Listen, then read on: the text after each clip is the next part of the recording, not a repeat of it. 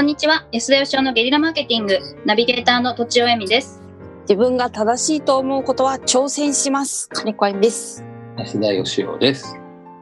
今日のお話のテーマはな何でしょうか？今日はですね、はい新しい形のファミリービジネスについて語り合いたいなと。はいえー私はあのファミリービジネスの時代が昔はあの今はね会社員時代じゃないですか旦那が会社員で稼いでいて奥さんがまあ家事全般やるみたいなまあその時代がもう終わりかけてますけど、まあ、ちょっと前まではその家庭の中の役割分担とは旦那が出稼ぎ奥さんが家をっていうこういうモデルだったんですね。うんうんうん。その前はあの家業って言ってみんなで例えば畑やるとかみんなでなんかハンコ屋さんやるとか、まあ、家族みんなで仕事もやりながら家のこともやりながらっていうのをこう分担してたんですね。うんうん。そういう時代にまた戻るんじゃないのかなと思ってまして。はいうん。というのはあの私一人で今あの安田事務所っていう株式会社やってるんですがうんうん。社員が誰もいないんですね。最近あのうちの奥さんとかに仕事を手伝ってもらったりするんですけどうえー、そう前なんだ。はい、あの仕事になんか仕事と家庭を分けたかったんで奥さんに会社を手伝ってもらうなんてすごく嫌だったんです前はうん。誰ですか？電話鳴らしお、いや、お、すいません。スタジオの電話鳴りました。電話はす いません事故が多いですね。事故が多い。で、うん。こうまあ、社員がいる時にはやっぱりこう会社ってこうあの社員とみんなで作っていくもんなんでそこになんか家族っていう全然違うなんかプライベートな名詞を放り込んじゃうっていうのはどうもやっぱりこうしっくりこなかったんですよ。友達連れてくるとか家族連れてくるとかね。うん。社員とみんなで作ったなんか財産みたいなもんなんで社長のもんじゃないんで。だけどまあ一人なんで今別に全然誰にも迷惑かけないしいいかなと思ってで奥さんに手伝ってもらいながらやってるとなかなかこれがあのまあ楽しいわけですよ。えー、い。いいですね。はい。で今まではやっぱりこう仕事のことで話す機会とかなかったけどいろいろ仕事のことも考えてそうするとですね実は奥さんの方が向いてることとかっていっぱいあるんですよね。え、うん。あるでしょうね。で同じようにあの、まあ、今まだ子供はちっちゃいんですがまだ6ヶ月ぐらいなんですけどうん。もうちょい経ったらこういろいろこう仕事手伝ってもらおうと思って、えー、すごい。はい、手伝えることいっぱいあるんで。でなんかあー会でじゃあこんな商品作ろうかとか言いながら旅行しながらそんなこと考えるのもいいし社員旅行と家族旅行一緒にできちゃうし。で今特にネットなんであのすごいビジネス商売が始めやすいじゃないですか。うん。はい。だから家族でやってると、あ人を雇うとブラックとかも言われたりもしますけど、残業手当払うとか払わないとか、そういうのもなくなるし、なんか、うん。あの、仕事をやりながら、仕事も子育ても家事も全部ひっくるめて得意な人が分担していくっていうような。で、家族の誰も得意な人がいないものは外注するみたいな感じでやってったら、新しい家庭像っていうか、新しいうんっていうのができるんじゃなかろうかと思ってるんですけど、その人生の先輩と千代さんの意見をね、聞きたかっいや私もライターなので子供が大きくなったらテープ起こしとか手伝ってくれないかなとは思ってましたわあ。あと YouTube の編集とかできるかもしれないですよねた。うん。うん。あとはそのあの今あんまり外に頻繁に出れないとか人に会えないとかいう中でいや家族の中にデザイナーと俳優と脚本家がいたらもうそれでなんかドラマ作れるのにって思ってましたうんうわーやばい。そうなんですよね。はいだから発信するのがすごい上手な家族がいたりとか、情報を集めるのがすごい上手な人がいたりとか、デザインできて商品企画できるとか、名前を考えるのが得意とか、いろいろいると思うんですよね。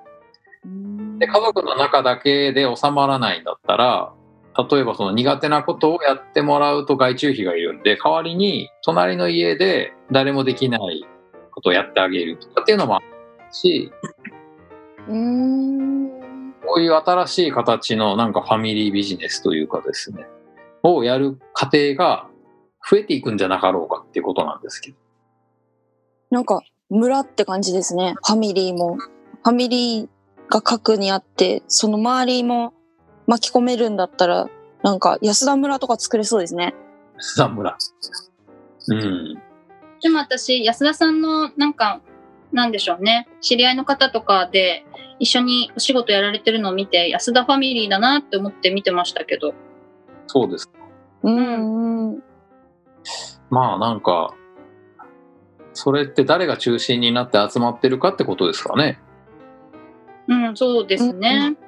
うんなんか、安田さんが思うファミリーなのと、あと、お友達に、安田さんよく縁のある人とお仕事したいっておっしゃっているから、そんな、そのお友達とか知り合いの人にお仕事をお願いしたりして一緒にやるっていうのとなんか違いありますか？うん。知り合いがスキルが高いとは限らないんで、やっぱ仕事の場合だったら最もスキルの高い人に頼みたいっていうのはありますね。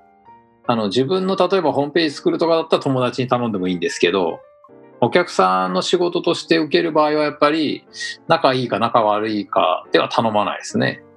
あの費用対効果を最も高く出せる人にやっぱ頼むのが自分の責任かなと思ってるんで。その辺がちょっとファミリーと違う考え方っていう感じですかね？ファミリーっていう感覚はないです、僕は。あの、うんうん。スキルを認め合ってるから一緒に仕事してるだけで、仲いいから一緒にやってるっていう人は、まあ仲悪かったらやらないんでしょうけど、仲いいっていう理由だけで一緒にやることはありえないですね。うんうん。まあ、もちろんそれでスキルが合わなかったらできないですもんね。だけど家族はまあ違うんですよね。うん、なるほど。で、好きで仲いいから家族をやってるわけじゃないですか。まあ、うん。仲いいから親子っていうか、もうそこで生まれてきたら親子なんですけど、だまず人ありきで、じゃあこの家族でそれぞれなんか性格の向き不向きとか特徴があるんで、じゃあ俺たち3人とか俺たち4人の特徴を生かして、なんか面白い商売やってみようよみたいな感じですよ。うん。なんかその商売とか金儲けとかを家の中に持ち込んだ方が、これからの時代はうまくいくんじゃないのかなって気がするんですよね。うん。はい。なんかやっぱ、せっかく家族で過ごしてるのになんかあの、まあオンとオフで言えば、オフの、まあ、プライベートな時間を家族と過ごしてるわけでしょ？今までの常識でいくと。はいやっぱりなんか仕事してお金稼ぐとか商品作るとか、社員旅行行くとかっていうのも楽しいんで、そこを家族でやらないのはもったいなすぎんじゃないかなと思うんですよ。ああ、いいですね。うんそ。れって、なんか、今の時代っておっしゃってるのは、ちょっと前の時代と今の時代で何が違うから、そうなんだと思いますか？お金を稼ぐ手段が、まあ、例えばあの人お客さんを集める手段とか商品をリリースする手段とかがまあインターネットができたんでみんなスマホを持ってますんですごくあのハードルが低くなったってことですね。なるほど。会社である必要もないしってことなわけですね。今までだったらやっぱりなんか物を作るとしたら工場を建てるとか仕入れるとかまあサービス業やるとしてもお店を作んなくちゃいけなかったんですけどそんな先行投資とかリスクを背負わなくても、まあ、本当にあのちょっと例えば家にあるものをちょっとみんなで改造して売ってみようみたいなメルカリ的な仕事でもいいしうん。何でもできちゃうわけなんで。まあだか新しい今までとは違うなんかファミリービジネスみたいな小学生ぐらいの子が商品開発のアイディア出してすげえ儲かっちゃったみたいなことがあり得るんじゃないかってことなんですよ。うんうん。はい。議論したかったけどもう時間になっちゃったんであの土地尾先生におまとめをお願いします。はい。えっと、まあ、今の時代いろいろこう商売をする手段がインターネットによって増えてきて、まあ、ファミリービジネスでちょっとちっちゃくも始められるので、まあ、こ家族でやるのはなかなか時代に合ってるんじゃないでしょうかという感じですかね。おお、すごい。ということで、以上です。ありがとうございました。あり。がとうございました。本日も番組をお聞きいただきありがとうございました私たち3人でギブの実験室というオンラインサロンを始めることにしました。キャンプファイヤーファンクラブというサービスで募集をしていますので参加したい方はキャンプファイヤーで検索するか境目研究家安田義雄のホームページ安田義雄 .com からお申し込みください。来週もお楽しみに。